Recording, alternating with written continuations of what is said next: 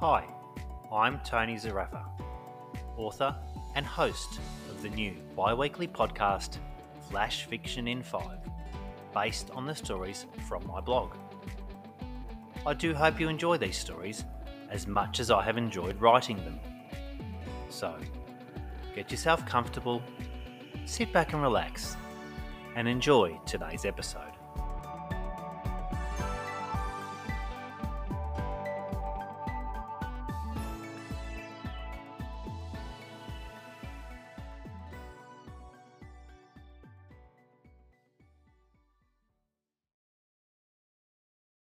Late night dinner was delightful, an exquisite masterpiece prepared with the utmost care by the chef. The steak was cooked to perfection, a beautiful line of pink through the middle, and delicately tender on the palate. The table, too, was a work of art. The floral arrangement at the centrepiece and the crisp white linen was a sight to behold. Our host clearly went to great lengths to make sure that everything was perfect. Elizabeth was slightly eccentric, as indicated by the ostentatious furnishings and questionable works of art adorning the walls.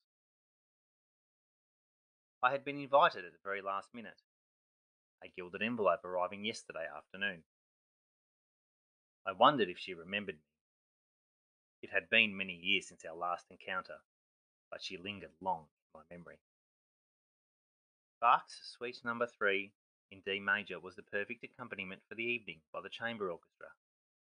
Each note played to perfection. The company was the who's who of the social set. Politicians and noted dignitaries were among the guests. Elizabeth watched intently as we enjoyed the splendours of her table. There was an awkwardness in her interactions, a disdain that she hid quite well. But every now and then as I watched her, I could see it a feigned smile and a flickering eye. She had risen rapidly from her humble beginnings, revelling in the notoriety. Surely she would not be so brazen as to make good on her fiendish plans. The crowning glory was the dessert. A delectable baked cheesecake, dusted delicately with icing sugar, and a side of fresh berries. It was a picture of perfection, a gastronomic delight. I was far too full. Instead, I had a small glass of sherry to be polite and avert suspicion. It was the exact dessert she had talked about. Everything executed as planned. She cast her eyes in my direction and paused, staring at me intently and puzzled as to why I hadn't eaten. She made her way down the table. The sherry is sweet, a good vintage. Good sir, I feel that I have previously made your acquaintance. There is a familiarity about you that I am unable to confirm. Her intonation was precise. Years of elocution lessons had clearly been fruitful, hiding her harsh cockney origins. She waited for my response her ruby red lips pursed against the glass, and the flames dancing on the candelabra. No, madam. I am from out of town and new to the city. We couldn't possibly have met. You must be mistaken. The room filled with chatter as I tried to stay in character. I was careful, maintaining eye contact as not to rouse suspicion. This was too close for comfort, I shuffled in my seat. My mistake. I hope you enjoy the meal. The dessert is to die for. I breathe a sigh of relief as we part company. She works the crowd like an actress on stage. Her lines were well rehearsed. I leave dessert on the fine china plate, but watch intently as the guests partake in what would be their final meal. Following morning I collected the paper, wrapped tightly in its plastic sheath. I took my tea in the conservatory. The view of the garden and the twitter of the birds in spring perfect accompaniment to breakfast. But as I unfurled the paper and read the headline, I realised that her words were not just a flight of fancy. She had followed the script. The ending was final and tragic. Her performance, I must admit, was rather impressive to those naive enough to play a part in her little game. I knew from our previous encounter that she was a pathological liar. The night etched firmly in my memory. I had attended a rather large soiree hosted by a young and ambitious lady. There were rumours of foul play, but I was young. It was a night to remember, drinking and dancing into the early hours of the morning. She was captivating. We danced as I watched her move with grace and ease. I must admit, the attraction was instant. Retreating up to her room as the guests petered away, our passion was intense. Warm in each other's embrace as we lay in front of the open fire, she revealed to me her most insidious plans. We could be rich and be at the top of the social set. These entitled prats need to get what's coming to them. Don't you find these people as distasteful as I do? I listened in disbelief as she laid her plans bare.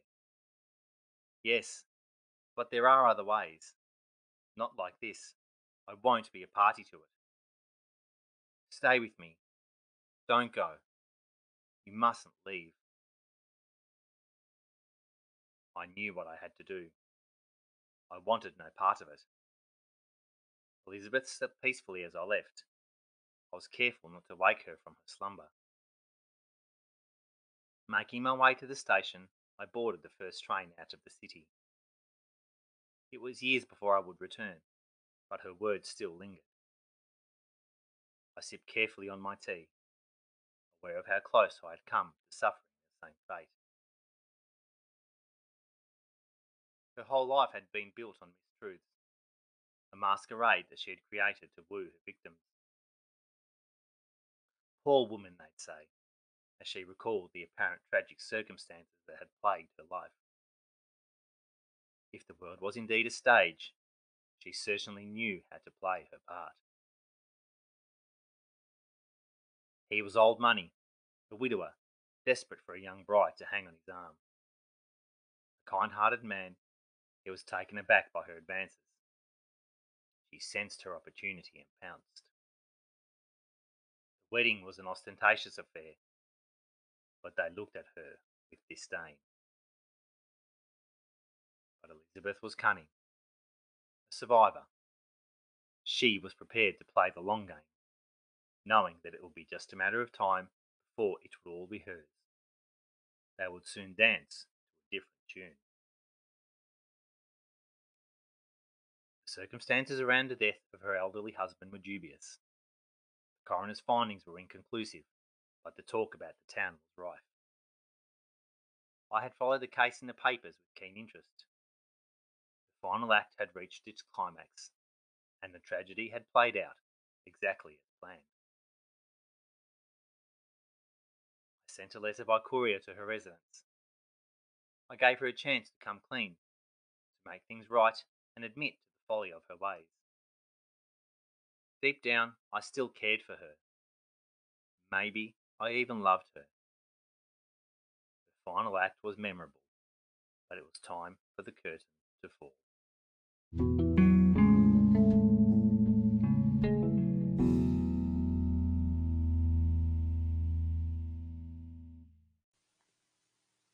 Thank you so much for listening.